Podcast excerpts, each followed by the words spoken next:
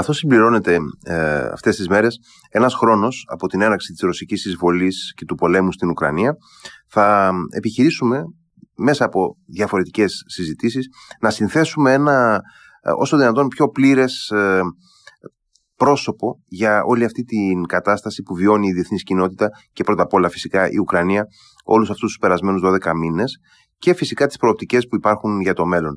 Ε, απόψε θα συζητήσουμε με τον Στέλιο Ιατρού, διδάκτορα Ιστορίας και γεωπολιτικό αναλυτή, για τη δυτική βοήθεια προς την Ουκρανία, ε, τους τρόπους με τους οποίους έχει αυτή εξελιχθεί, πού βρισκόμαστε σήμερα και ποιες είναι οι προοπτικές για το αύριο. Καλησπέρα κύριε Ιατρού. Καλησπέρα κύριε Χαλαμπίδη, σε εσάς, την ομάδα σας εκεί στο στούντιο και στους ακροατές. Ευχαριστώ για την πρόσκληση. Ε, εγώ ευχαριστώ. Ε, να ξεκινήσουμε λοιπόν κάπως απολογιστικά, γιατί έχει και ένα τέτοιο χαρακτήρα ε, αυτή η συζήτηση που κάνουμε ε, τέτοιες μέρες. Η, η Ουκρανία λοιπόν βρέθηκε ε, εντελώς ανεπάντεχα ε, στις 24 Φεβρουαρίου, εντελώς αναπάντεχα. Όχι, ε, φυσικά υπάρχει μια κατάσταση η οποία σέρνεται στην Ουκρανία από το 2014, είναι προφανές Ε, από εκεί και πέρα όμως όλοι πίστευαν μέχρι την τελευταία στιγμή ότι ο Βλαντιμίρ Πούτιν δεν θα υλοποιήσει τις απειλές του ε, και ότι δεν πρόκειται να, ε, να περάσει τον Ρουβίκονα, εν πάση περιπτώσει, της ε, ομής ε, στρατιωτικής εισβολής στην Ουκρανία. Κάτι το οποίο φυσικά έγινε και από εκεί και πέρα η Ουκρανία βρέθηκε στο έλεος της Ρωσίας και ε, το πρώτο μου ερώτημα έχει να κάνει με το ότι οι Αμερικανοί και οι σύμμαχοί τους, η, δυτική εν πάση περιπτώσει συμμαχία, ε, δεν ήταν ακριβώς προετοιμασμένοι για όσα ακολούθησαν. Ναι, λοιπόν, ήταν; Ε, λοιπόν από, όλα ξεκινούν από, τον, από τη συνάντηση στη Γενέβη της 16 Ιουνίου του 2021 μεταξύ ε, Biden και Πούτιν, mm-hmm. όπου εκεί τέθη το ζήτημα ότι πρέπει να περάσει η σχέση των δύο ε, αυτών δυνάμεων, της υπερδύναμης και της περιφερειακής δύναμης, σε ένα νέο πλαίσιο. Ο Μεν Πούτιν είχε ζητήσει ε, να επανέλθουμε σε χάρτες του ψυχρού πολέμου με ζώνες επιρροής. Αυτή είναι η αιμονή των Ρώσων από την εποχή της Μεγάλης και ο Biden ε, να, να, μην, ε, να μην ληφθεί υπόψη αυτό το αίτημα αλλά να τεθούν ξανά κανόνες κάποιοι, κάποια ε, κανόνες που θα γίνονται σεβαστοί και από τις δύο πλευρές. Και περάσαμε από τον Ιούνιο του 2021 έως και τον Φλεβάρι ε, του 2022 ε, ένα καλό έτσι οχτάμινο όπου, όπου οι Ρώσοι συγκέντρωναν ένα στράτευμα ε, όλο το φθινόπωρο, αν θυμάστε, 190.000 mm-hmm. ε, εφέδρων στη, στα σύνορά τους, δείτε ότι έκαναν ασκήσεις. Η Μαρία Δεχάροβα του Υπουργείου Εξωτερικών μας διαβεβαίνει ότι εμείς ιστεριάζουμε γιατί δεν θα συμβεί τίποτα τίποτα. Ε, ορισμένοι αναλυτές και αρθρογράφοι επιμέναμε ότι θα γίνει. Κάποιοι άλλοι γράφανε άρθρα για 10 και έναν λόγους για τους οποίους δεν θα γίνει η εισβολή. Τελικά έγινε. Οι μυστικές υπηρεσίες των ΗΠΑ και της Βρετανίας ήταν οι μόνες που έλεγαν ότι θα γίνει με βεβαιότητα. Σήμερα αυτό το ερώτημα, για παράδειγμα, έθεσε η Κριστιανή Αμαμπούρ στον Όλαφ Σόλτς, ε, στο, στο Μόναχο που γίνεται η Σύνοδος Ασφαλείας του Μονάχου ετήσια. Για θα μιλήσουμε αργότερα για αυτήν. Ναι, ναι, ναι. Ε, γιατί δεν ε, είχατε πιστέψει τότε τις ε, πληροφορίες. Η Δυτική Συμμαχία που αθυμούμε δυτικό συνασπισμό ήταν όντως απροετοίμαστη για αυτό το ενδεχόμενο σε πολλά επίπεδα. Ε, σήμερα οι ομιλίες ε, του Σόλς και του ε, ε, Μακρόν που προηγήθηκαν το, το, το απογευματάκι, φάνηκε ότι αυτοί οι δύο ηγέτες έχουν ήδη προχωρήσει σε μια, σε μια φάση πολύ μεγάλης γεωπολιτικής οριμότητας, γιατί συνειδητοποίησαν ότι αυτή η έλλειψη ετοιμασίας δεν ήταν μόνο η αμυντική των τελευταίων 30 ετών που, το, που οι χώρες του ΝΑΤΟ δεν εξοπλίζονταν, mm-hmm. με εξαίρεση την Ελλάδα και την Τουρκία, και η Ελλάδα για μια γεμάτη δεκαετία την μνημονιακή επίσης είχε αμελήσει. Τα, τα απόνερα τα νιώθουμε ακόμα και σήμερα με τα σε 130 που είχαμε τις προάλλες πρόβλημα. Βέβαια, βέβαια. Ε, και δεν ήταν μόνο αυτό λοιπόν, ήταν ότι επίσης είχαμε στην Ανατολική Ευρώπη που ποτέ δεν είχε ενταχθεί πραγματικά μέσα στο ΝΑΤΟ, είχε ε, ενταχθεί τυπικά από το 97 και 98 και 99, αλλά δεν είχαν ενσωματωθεί. Είχε, λοιπόν, τι είχε συμβεί, είχαμε κλείσει τις, τις αμυντικές βιομηχανίες εκεί, Σλοβακία, Πολωνία, που υπήρχαν από την εποχή του Σοβιετική οι δυτικές δυνάμεις δεν παρήγαγαν ε, μεγάλες ποσότητες οπλισμού παρά μόνο κάποια όπλα εχμής που εμφανίζονταν σαν ε, πολύ εντυπωσιακά πραγματούδια σε διεθνείς εκθέσεις κλείνονταν κάποιες συμφωνίες για λίγα τεμάχια και εκεί εξαντλούνταν οι υποχρεώσεις τους. Ήταν όμως και άλλα προβλήματα τα οποία τα έφεξε στην πολύ δομημένη και τεστονική, θα έλεγα, τετράγωνη ομιλία του Όλαφ Σόλτς σήμερα στο Μόναχο, όπως για παράδειγμα ότι δεν είχαμε διαφοροποιήσει εμείς εδώ στη Δύση πριν τον πόλεμο τις πηγές από τις οποίες προσπορίζεται η Δύση για τη βιομηχανία της και για την καθημερινή της χρήση, την ενέργειά της. Mm-hmm. Ήμασταν εξαρτημένοι και εδώ ήταν μια μπιχτή στην Άγγελα Μέρκελ, εξαρτημένη από τη Ρωσία, όπως και για τις πρώτες ύλες της. Και στην ομιλία του Σόλτς σήμερα είπε ότι εμείς αυτό το έτος με πολύ κόπο, εμείς οι Ρώσοι, οι, οι Γερμανοί δηλαδή, η παράδειγμα και για τις υπόλοιπες χώρες που παρακολουθούν την ομιλία του, εμείς λοιπόν με πολύ κόπο διαφοροποίησαμε μέσα σε αυτό το έτος και τις πηγές ενέργειάς μας και τις πηγές από τις οποίες παίρνουμε το, τι πρώτε ύλε για τη βιομηχανία μας. Και σκοπός μας πρέπει να είναι η αυτάρκεια, η παραγωγική και η ενεργειακή. Επομένως ήταν, ήταν σε πολλά επίπεδα υπαρξιακά και ζητήματα επιβίωσης της Δύσης ε, η ε, ανετοιμότητά της και όχι μόνο στον αμυντικό τομέα.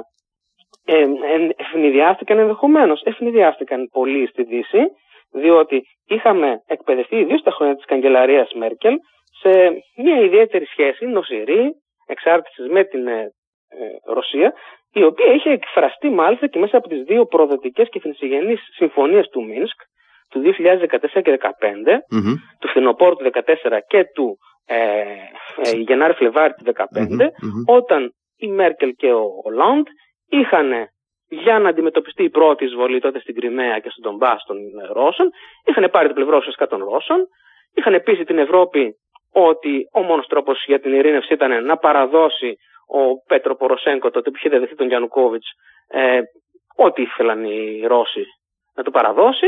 Και ήταν τότε και η εποχή που είχαν αποκτήσει αυτοί οι δύο ένα momentum διαπραγματευτικό μέσα στην Ευρώπη, τότε και με την ελληνική κρίση. Δηλαδή, στείλωναν τα πόδια κάτω και λέγανε θα, θα κάνουμε. Ναι, ναι, ναι, ναι, ναι. Αυτό λοιπόν το εφάρμοσαν και στους Ουκρανούς. Και είχαν, είχε εκπαιδευτεί η Ευρώπη, οι ηγεσίες της Ευρώπης, στο ότι ορισμένα πράγματα δεν μπορούμε, δεν χρειάζεται να τα παλέψουμε. Με την παράδοση και τον κατευνασμό του θηρίου μπορούμε κάτι να κάνουμε, ξέρω εγώ, να κερδίσουμε χρόνο και να το μεταθέσουμε το πρόβλημα στην επόμενη κυβέρνηση όταν θα εκλεγεί. Αυτή λοιπόν ήταν μια, επομένως, μια αμυντική ανετοιμότητα, μια θεσμική ανετοιμότητα που υπήρχε και μια ανετοιμότητα των δυτικών χωρών της Ευρώπης στην ε, ε, ενεργειακή και παραγωγική ανεπάρκεια. Ε, δεν, είχαμε τέτοια, δεν είχαμε επάρκεια, ήμασταν εξαρτημένοι σε πολλά πράγματα. να σας πω ένα παράδειγμα κλασικό, ότι δύο με τρεις χώρες του κόσμου είναι που παράγουν ανταλλακτικά ε, μεγάλα ανταλλακτικά για ενέργεια, για ηλεκτρική ενέργεια και μία από αυτές είναι η ρωσια Και οπότε τώρα που καταστρέφεται το ηλεκτρικό δίκτυο της Ουκρανίας, δεν ξέρουμε από πού θα βρούμε μεγάλα καλώδια, μεγάλους πυκνοτές, μεγάλα, μεγάλα, μεγάλα ε, ε, άλλα εξαρτήματα. Ε, δεν τα παράγουμε εμείς. Και είναι ένας από τους ε, κλάδους, από τους τομείς της οικονομίας και της παραγωγής, που η διοίκηση Biden τα τελευταία δύο χρόνια έχει με σειρά πολλών συμφωνιών διεθνών ε, προσπαθήσει να φτιάξει ένα πλέγμα ε, αναπτυξιακό για να επιστρέψει ξανά πίσω στη Δύση η μεγάλη παραγωγική βιομηχανία σε πολλούς τομείς, σε πολλά πράγματα. Να αποκτήσουν οι δυτικές χώρες ξανά μια αυτοτέλεια. Και για να απαλλαγούμε από την εξάρτησή μας από την Ρωσία και από την Κίνα. Από τη Ρωσία, για παράδειγμα, είμαστε εξαρτημένοι για μια σειρά από λοιπάσματα. Παράγονται στη Λευκορωσία και την ε, ε, ε, Ρωσία, τα, από τα οποία είναι εξαρτημένοι και η Αφρική, όπου έχει ε, εξαιρετικές σχέσεις από τα χρόνια της Σοβιετικής Ένωσης η Ρωσία και τώρα φυσικά έχουμε ξαναμιλήσει στο παρελθόν για τη Βάγνερ που δρά ε, σε 14 χώρες της Αφρικής και ε, ξέρω Μάλι, ε, Σενεγάλη κτλ. κτλ. Και μας βρήκε συνολικά σε αποδρομή αυτό, αυτός ο πόλεμος, δηλαδή τη γεωπολιτική ισχύ της Ευρώπης σε αποδρομή, με τη μόνη χώρα που ασχολιόταν κάπως με το εξωτερικό να είναι η Γαλλία με τον Forever War που είχε στο, στο Σαχέλ. Ε, οπότε, ε, βλέποντας υφιστάμενοι το σοκ της έναρξης αυτού του πολέμου, οι Ευρωπαίοι και ευρύτερα οι δυτικοί ηγέτες ε, βρέθηκαν ξαφνικά στην ε, ανάγκη να αρχίσουν να παίρνουν αποφάσεις, να ξεκαθαρίσουν τη στάση τους απέναντι στη Ρωσία και την Ουκρανία. Μια Ουκρανία που, για να είμαστε ειλικρινείς, κανείς δεν πίστευε ε, τον πρώτο καιρό ότι θα καταφέρει να αντισταθεί τόσο πολύ, ότι θα αντιτάξει μια τέτοια άμυνα, ε, γιατί λόγω αυτής της άμυνας ε, της στεναρής που αντέταξαν οι Ουκρανοί, ήρθε και η βοήθεια από τη Δύση. Ε, δηλαδή, αν οι Ουκρανοί είχαν ε, πετάξει τα όπλα και ε, είχαν ε, καταβληθεί μέσα στα πρώτα 24 ώρα, είναι προφανές ότι τίποτα δεν θα μπορούσε να στηθεί από τη μεριά της ε, δυτικής βοήθειας. Ωστόσο, λοιπόν, η, η άμυνα αυτή ήρθε από την Ουκρανία, από τον πρόεδρο μέχρι τον τελευταίο Ουκρανό στρατιώτη και τον λαό σύσσωμο. Οπότε από εκεί και πέρα και η Δυτική Συμμαχία βρέθηκε στην ε, ανάγκη και στη δυνατότητα να παράσχει βοήθεια στην, ε, στην Ουκρανία. Πώς παρασχέθηκε αυτή η βοήθεια σε ε, υλικό, σε αμυντικό επίπεδο; Το πρώτο διάστημα η, η ανταπόκριση της Δύσης στον πόλεμο ε, στην εισβολή ε, θα το ξεκινήσουμε ιστορικά από λίγες μέρες, από λίγες εβδομάδες πριν την εισβολη Είχαμε στην αρχή ε, πολλές επισκέψεις Μακρόν και Σόλτς και άλλων ε, δυτικών ηγετών ακόμα και στη Μόσχα όπου τους παραμύθιαζε ο Πούτιν ε, και τους έβαζε, Ευρώπη... και, τους έβαζε και σε αυτό το τεράστιο τραπέζι. Το 8,5 μέτρα, ναι, γιατί ναι, ναι. ο κορονοϊός έφτανε τότε μέχρι τα 8,2 μέτρα. ναι. Λοιπόν, και ε, εκείνη την εποχή η Δύση, δηλαδή η Ευρωπαϊκή Ένωση που είναι ο ευρωπαϊκός πυλώνας της Δύσης και η Αμερική, δεν είχαν ούτε τι ίδιε προτεραιότητες, ούτε μηχανισμούς, ούτε παράδοση λήψης αποφάσεων κοινού χαρακτήρα. Δηλαδή η Ευρωπαϊκή Ένωση δεν έχει μηχανισμούς σχεδιασμένους για γεωπολιτικό κύρο, ισχύ, προβολή κτλ. κτλ. Δεν τα έχει αυτά. Δεν είναι μέσα στους σκοπούς της. Η Ευρωπαϊκή Ένωση λοιπόν έπρεπε να φτιάξει πολύ γρήγορα ένα δικό της πλαίσιο για να αποφασίζει γρήγορα. Δεν το έχει καταφέρει ακόμα. Αποφασίζουμε με αργότερε διαδικασίες. Αλλά από πολύ νωρίς, από τις πρώτες μέρες, ε, επειδή είχαμε προετοιμαστεί με τη ρητορική των ε, ΗΠΑ και της Μεγάλης Βρετανίας και με το συνέδριο, με τη Σύνοδο πάλι ασφαλείας του Μονάχου που είχε προηγηθεί πολύ λίγες μέρες, τέσσερι μέρες πριν την εισβολή, τέτοιες μέρες δηλαδή πέρσι είχε γίνει, ε, είχε προετοιμαστεί ότι θα πρέπει να απαντήσει η Δύση δυναμικά και ενωμένη. Είχαμε λοιπόν ξαφνικά κάποιες πρωτοβουλίες από την Ούσαν Φοντερ Λάιν, τον Σάρων Μισελ, που δεν τις είχαμε συνηθίσει το περασμένο διάστημα. Ε, και ξεκινήσαμε με ένα πλέγμα από ε, πρωτοφανείς ιστορικά κυρώσεις, που τα αποτελέσματά τους θα τα βλέπουμε όσο περνάει ο καιρός να αυξάνονται και την άλλη εβδομάδα που θα επισκεφτεί ο Biden ε, την Πολωνία θα εξαγγείλει και άλλες κυρώσεις, όπως και η Ευρωπαϊκή Ένωση εξεργάζεται και άλλες κυρώσεις. Και το πρώτο λοιπόν διάστημα, όταν έγινε η εισβολή, περίμεναν όλοι να δουν την ε, Ουκρανική αντίδραση να μην είναι σαν αυτήν των Αφγανών. Όταν κατέρευσε το 15 Αύγουστο του 2022 η, η Καμπούλ, μέσα σε 10 μέρες ο Αφγανικός στρατός για τον οποίο είχαν το 21, το 21 δεν ήταν; Ναι, ε, ναι το 21, ναι. Mm. Ε, τον, ε, το καλοκαίρι, το 15 του 21, ναι. Ε, είχε καταρρεύσει μέσα σε 10 μέρες και για το οποίο είχαν ξοδευτεί πάνω από 100 δισεκατομμύρια ε, σε εξοπλισμό και, και, και πέρασαν όλα τα σχέδια του Ταλιμπάν. Ε, και οι Αμερικανοί δεν θέλανε να δεσμευτούν ακόμα νωρίς νωρίς. Αν δεν βλέπανε την αποφασιστικότητα των Ουκρανών, γιατί ο φόβος είναι μην τυχόν πέσουν τα, ακόμα και σήμερα, μην πέσουν τα όπλα υψηλής τεχνολογίας στα χέρια των Ρώσων, οι οποίοι τα στέλνουν συνήθως στο Ιράν για reverse engineering. Αυτό έχει συμβεί το φθινόπωρο, για παράδειγμα, το, το, το, τον Αύγουστο και το φθινόπωρο που μας πέρασε.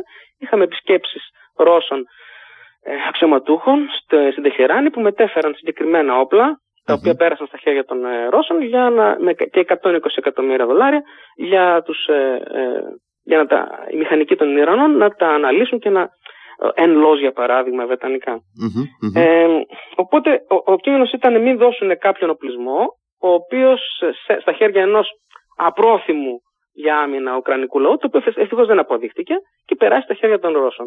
Οι, οι Ουκρανοί λοιπόν κέρδισαν με το αίμα τους, το σπαθί τους, με την επιμονή τους, ε, ε, μαχόμενοι σε λιοντάρια την εμπιστοσύνη της Δύσης, η οποία διατηρεί φυσικά τις προτεραιότητές της και δεν είναι όλες οι προτεραιότητες όλων των χωρών ίδιες.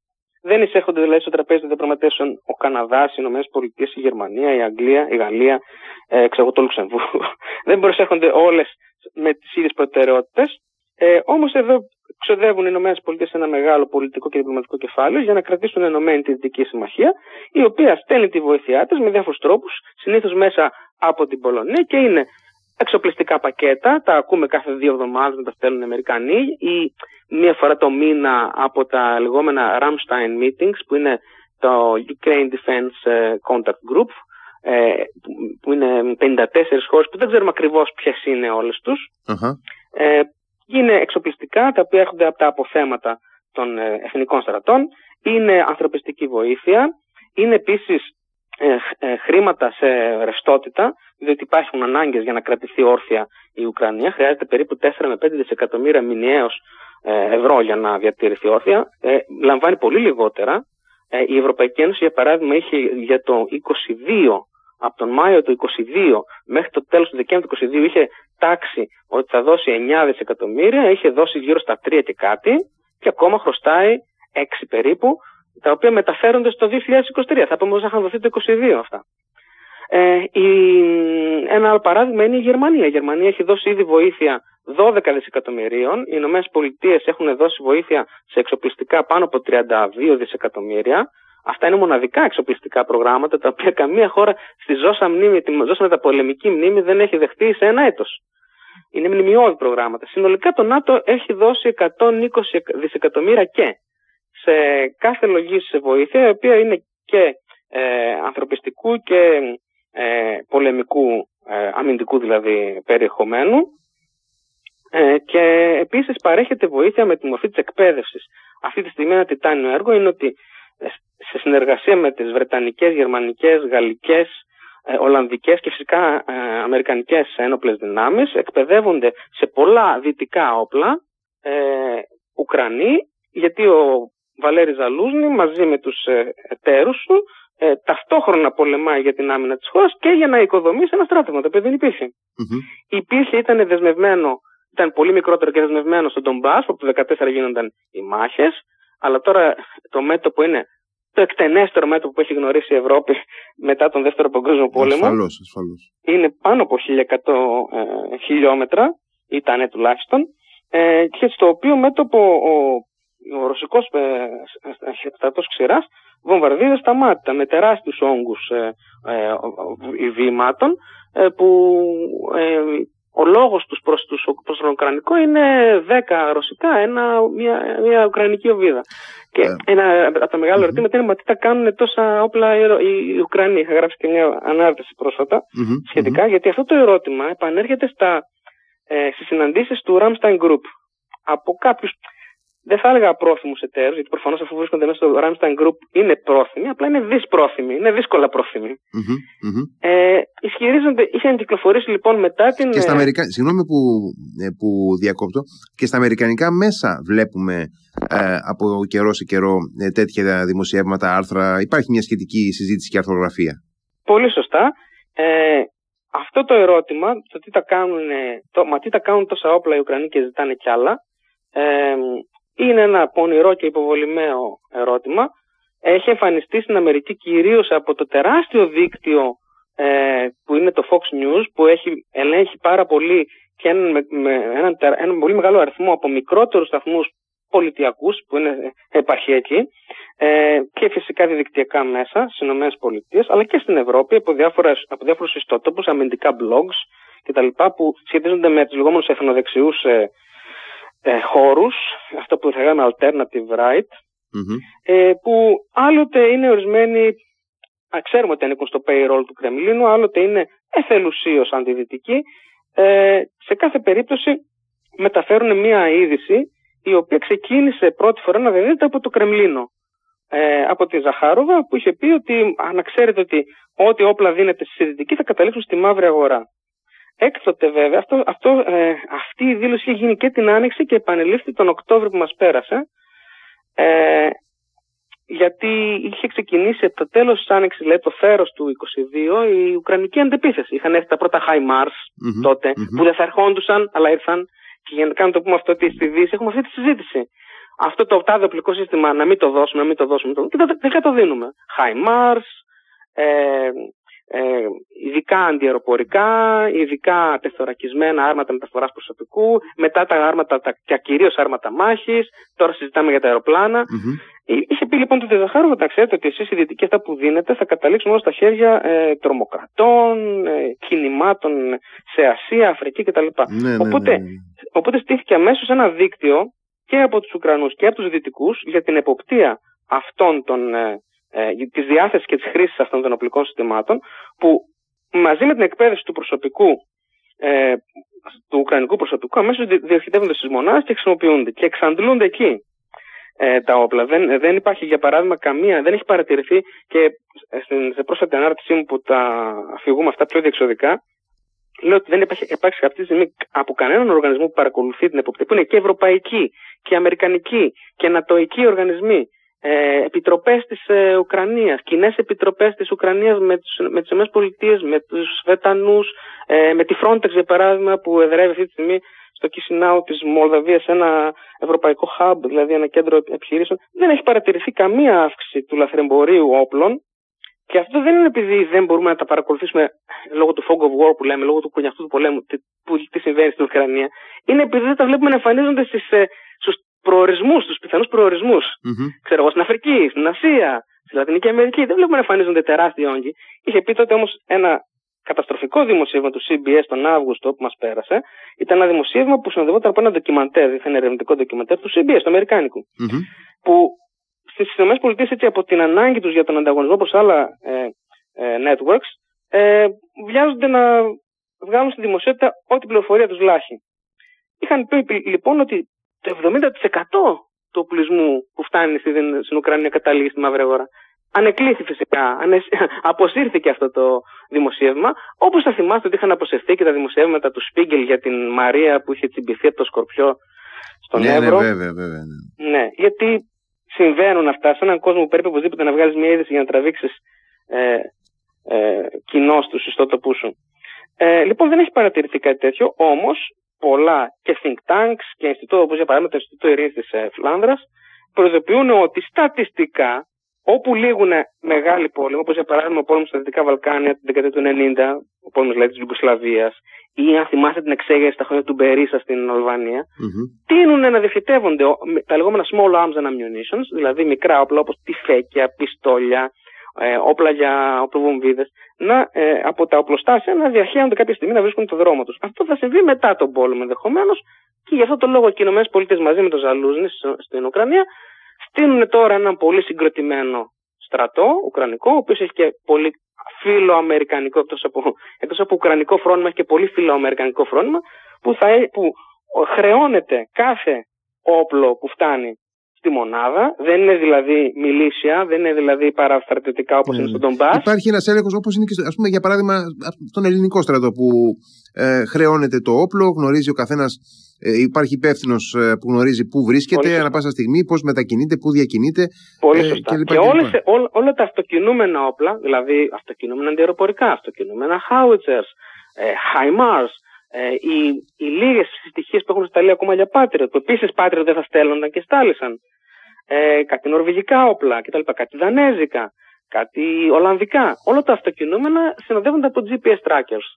Ε, και υπάρχει πάρα πολύ αυστηρός έλεγχος σε αυτά τα πράγματα, γιατί είναι και πολύτιμα, είναι και λίγα, είναι πάρα πολύ λίγα, είναι εντυπωσιακά λίγα, όμως είναι ακριβία. Είναι και αυτό Ε, αυτό που ε, οι ευρωπαϊκές, νατοικές, ε, αμερικανικές, βρετανικές υπηρεσίες κάνουν μαζί με τους, με τους Ουκρανούς είναι να παρακολουθούν πού πηγαίνουν αυτά τα όπλα και πώς διοχετεύονται. Επίσης φροντίζουν οι Ουκρανοί ε, κατά τις ε, τακτικές υποχωρήσεις τους ή απεμπλοκές θα το λέγαμε καλύτερα να αποσύρουν τον οπλισμό ενώ έχουμε για παράδειγμα πάρα πολύ μεγάλους όγκους οπλισμού μεγαλύτερους αριθμητικά και ποσοτικά από αυτούς που έχει στείλει η Δύση στην Ουκρανία που ήταν ρωσικοί και παρατήθηκαν από υποχωρούντες ε, ε, Ρώσους και πέρασαν στα ουκρανικά χέρια. Έχουμε δει ακόμα και σκηνές με τρακτέρ να, να τραβούν ε, τόρμη 1 για παράδειγμα, αντιεροπορικά ερπιστριοφόρα. Πολύ σωστά.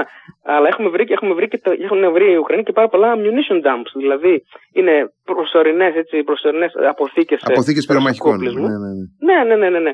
Και Γι' αυτό το λόγο πρέπει να πούμε ότι αυτές οι φωνές που πονηρά λένε ότι να προσέξουμε να μην διαδοθούν αυτά τα όπλα στην μαύρη αγορά παραγνωρίζουν ότι στην Ουκρανία έχουμε μια ροή οπλισμού από το 2014 στον mm από τους ρωσους Ε, έχουμε ένα παράδειγμα. Τον Οκτώβρη που μας πέρασε ε, η σχετική Μολδαβική ε, επιτροπή για την που φτιάχτηκε με την Ευρω... από την Ευρωπαϊκή Ένωση, με, με, με επιταγή της Ευρωπαϊκής Ένωσης φτιάχτηκε την Μολδαβία. Μην φανταστείτε ότι αυτή η επίσης διεφθαρμένη χώρα θα φτιάχνει από μόνης κάτι τέτοιο, επειδή προσδοκά να μπει στην Ευρωπαϊκή Ένωση το έκανε. Mm-hmm. Αυτή λοιπόν η Μολδαβική Επιτροπή για, το, για την παρακολούθηση του λαθροεμπορίου όπλων δήλωσε ότι ναι, υπήρξε μια αύξηση κατά 12 φορές των, των ε, κατασχεμένων όπλων που πέρασαν τα σύνορά της και ήταν ουσιαστικά 24 τυφέκια έναντι των δύο τυφεκίων, δηλαδή δύο φορές, 12 φορές παραπάνω, ε, 24 τυφέκια από την προηγούμενη χρονιά περισσότερα.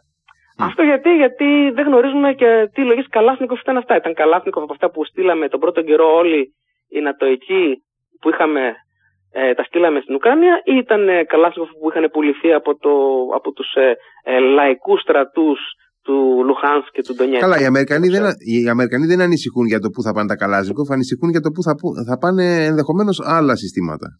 Ακριβώς. Ε, ο φόβος είναι λοιπόν μην καταλήξουν και, και οι Βρετανοί για παράδειγμα. Οι Βρετανοί που έχουν δώσει τα N-Laws που είναι τα αντιαρματικά τους, τα καταπληκτικά, ή οι Αμερικανοί που έχουν δώσει πάνω από 5.000 Stingers που είναι ε, αντιαεροπορικά, αντιαεροπορικοί πύραυλοι point and shoot που λέμε, χωρίς χωρίς πολύ κόπο στοχεύει και αμέσως βρίσκουν στόχο και χτυπάνε οποιοδήποτε αεροπλάνο που πέρασε από κοντά τους. Και φανταστείτε τι μπορεί να συμβεί όταν χτυπάει ένας Stinger ένα μαχητικό που είναι πολύ γρήγορο ε, πόσο πιο εύκολο είναι να χτυπήσει μια επιβατική πτήση. Οπότε αυτά δεν θέλουμε με τίποτα να καταλήξουν στα χέρια mm-hmm. εξτρεμιστών στη Μέση Ανατολή, στην Αφρική, στην Κεντρική Ασία, αναφέραμε, στο Ιράν.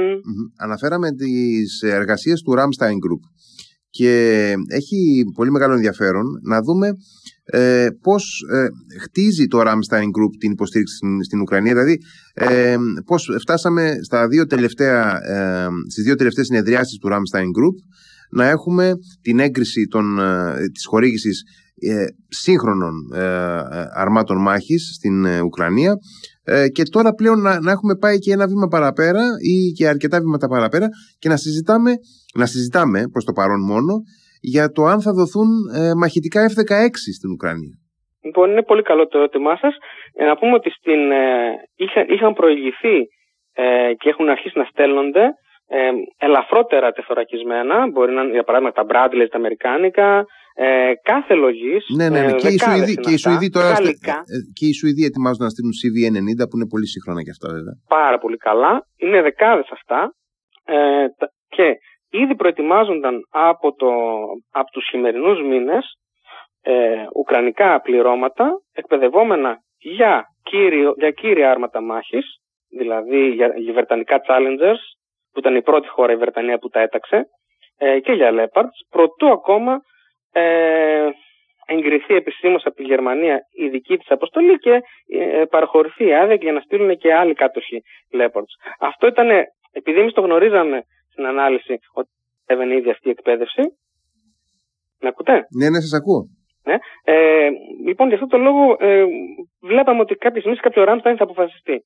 Η Γερμανία στήλωσε τα πόδια για ένα διάστημα γιατί ήθελε να αποσπάσει θεωρητικά την δέσμευση των ΗΠΑ ότι δεν θα είναι κάτι τωρινό, αλλά θα πάει μέχρι σε βάθος χρόνου. Και έτσι, αν δεσμευτούν οι ΗΠΑ, θα μπορούμε και εμείς οι Γερμανοί να δεσμευτούμε ε, για κάτι τέτοιο. Να μην φανεί το κάνουμε μόνοι μας. Ε, ήταν όμως μια πλάνη αυτό, γιατί οι Αμερικανοί έχουν ήδη δώσει μέχρι εκείνη τη στιγμή πάνω από 30 δισεκατομμύρια και θα ήταν μια μεγάλη ήττα και ζημία και στο πολιτικό και άλλο διπλωματικό κεφάλαιο των ΗΠΑ και σε αυτούς πόρους που έχουν αφιερώσει οι Αμερικανοί, εάν θεωρούν, θεωρούσε κανείς ότι επειδή δεν στέλνουν τα Άμπραμ, δεν δεσμεύονταν. Αυτό ήταν μια πλανη Οι Αμερικανοί λοιπόν δέχτηκαν να δώσουν δύο δημιουργίες που θα φτάσουν εκεί γύρω στα μέσα του 24. Θα είναι πιο ελαφρές, πιο ελαφρές, θα κατασκευαστούν εκ του μηδενός αυτά τα άρματα ε, για να είναι λίγο πιο ελαφρά και να αντέχουν στο έδαφος το Ουκρανικό, να μην βουλιάζουν και για να μην έχουν τα σούπερ υπερτεχνολογικά τους ε, στοιχεία τα οποία μπορεί να βρεθούν στα ρωσικά, να πέσουν στα ρωσικά χέρια. Ε, και έτσι ήραν οι Γερμανοί τις ενστάσεις τους. Ε, Ενδεχομένως ο Όλαφ Σολτς να ήθελε να πάρει και ένα διπλωματικό αίμα πίσω από τον, ε, από τον Biden που του το χρωστούσε, γιατί ε, αν θυμάστε στη, στη συνάντηση του Όλαφ Σολτς όταν πρώτο έγινε καγκελάριος που πήγε στο, στο Λευκό Οίκο, ανήγγειλε ενώπιον της κάμερας ο Biden ότι και φυσικά δεν φαντάζομαι να ενεργοποιήσετε τον Nord Stream 2. Και τον κοίταξε με απορία ο Σολτς, γιατί μάλλον δεν είχε αποφασιστεί κάτι τέτοιο. Ήταν κάτι το οποίο είχε παρεμποδίσει και η Μέρκελ. Είχε πει η Μέρκελ, Όχι, ο αγωγός αυτός είναι ένας αγωγός ενέργειας, δεν είναι γεωπολιτικός αγωγός και θα τον βάλουμε κανονικά σε χρήση. Ε, ε, σε κάθε περίπτωση ε, προοδεύει η αποστολή πολλών λογιών ε, οχημάτων τεθωρακισμένων, ελαφρών τεθωρακισμένων μαζί με τα ε, διαφόρων λογιών ε, άρματα μάχης όπως τα F-72 για παράδειγμα.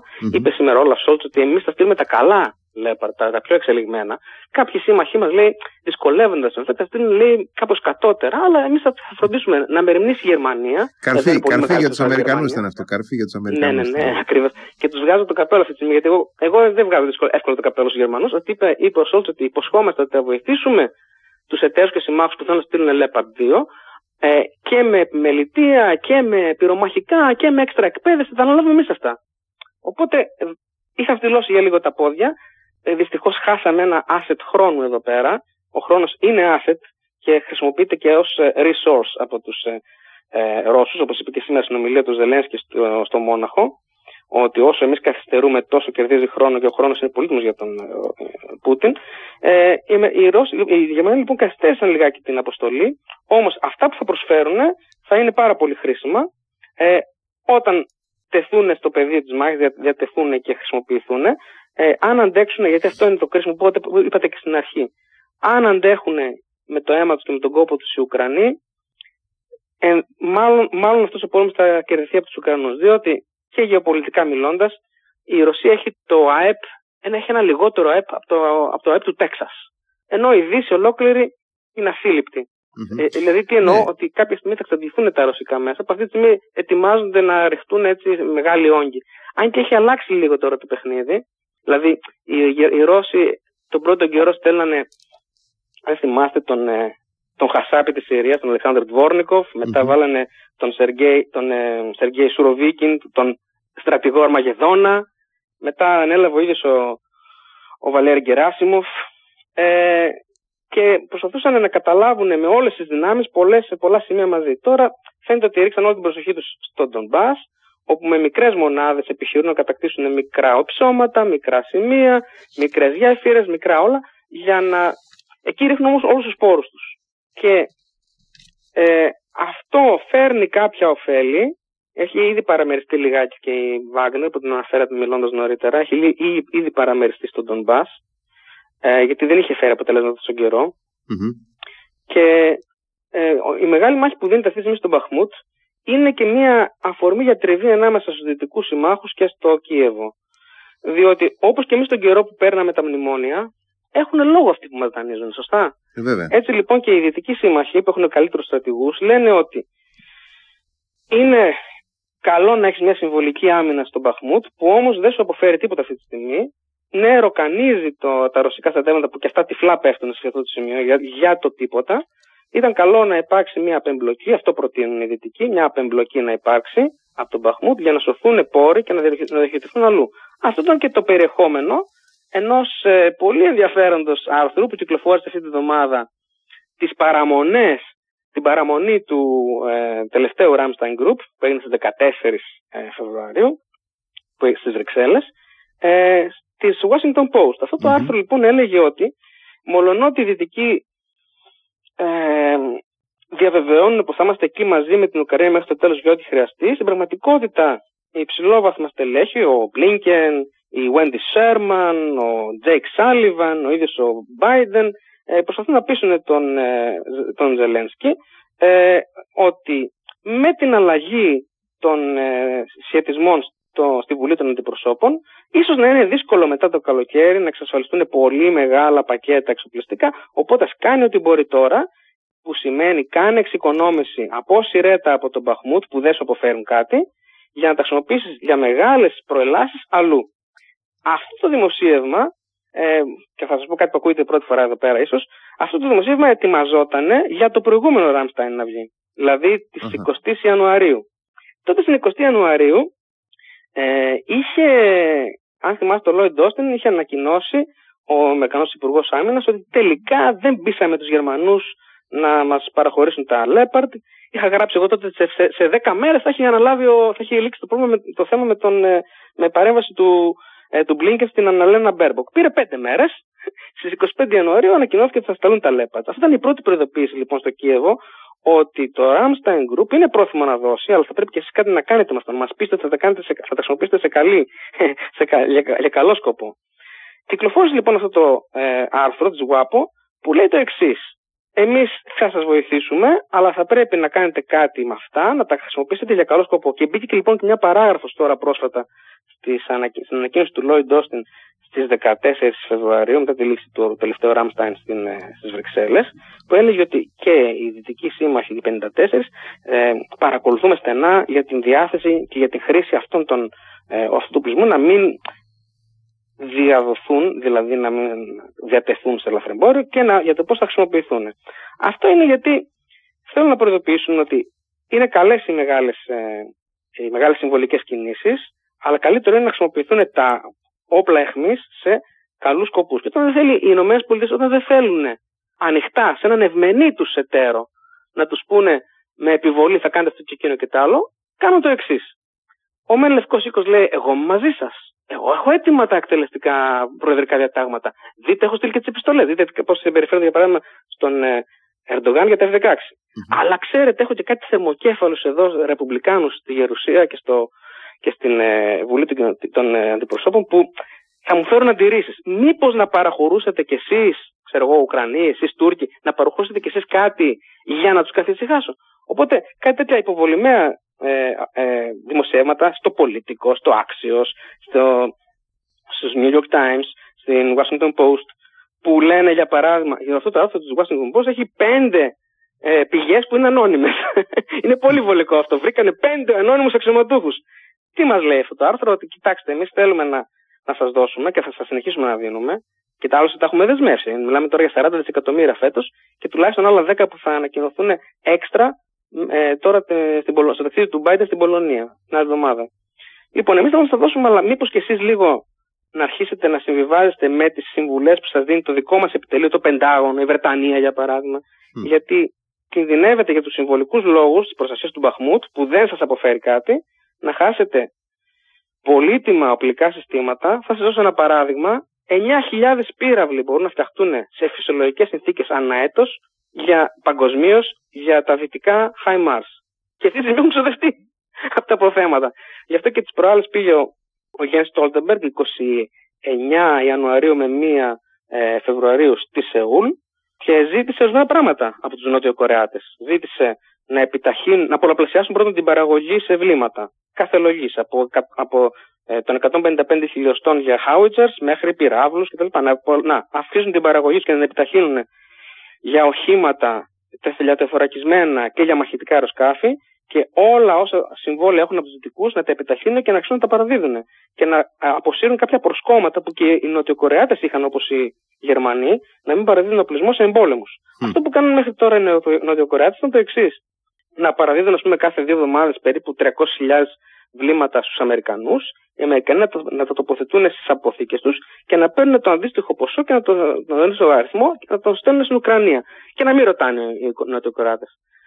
Ε, ε, παρόμοια προσπάθεια για την ε, κατασκευή οπλοστασίων ε, πυριομαχικών για τα οπλοστάσια τα οποία εξαντλούνται στη Δύση ε, ελήφθη απόφαση παρόμοια ε, στο περασμένο Ραμστάιν που ήταν 14 Φεβρουαρίου ε, με, με πρωτοβουλία των, Βρεταν, των Μεγάλων και των Αστραλών. Είπαν ότι και αυτοί θα αφήσουν την παραγωγή τους. Και φυσικά και το προηγούμενο Ραμστάιν μια απόφαση ότι Δανείοι, Νορβηγοί, Ολλανδοί, Γάλλοι θα χρηματοδοτήσουν την επανέναρξη και, και Αμερικανοί την επανέναρξη λειτουργίας παραγωγικών μονάδων που βρίσκονται στην Ανατολική Ευρώπη, Σοβιετικών, που είχαν κλείσει.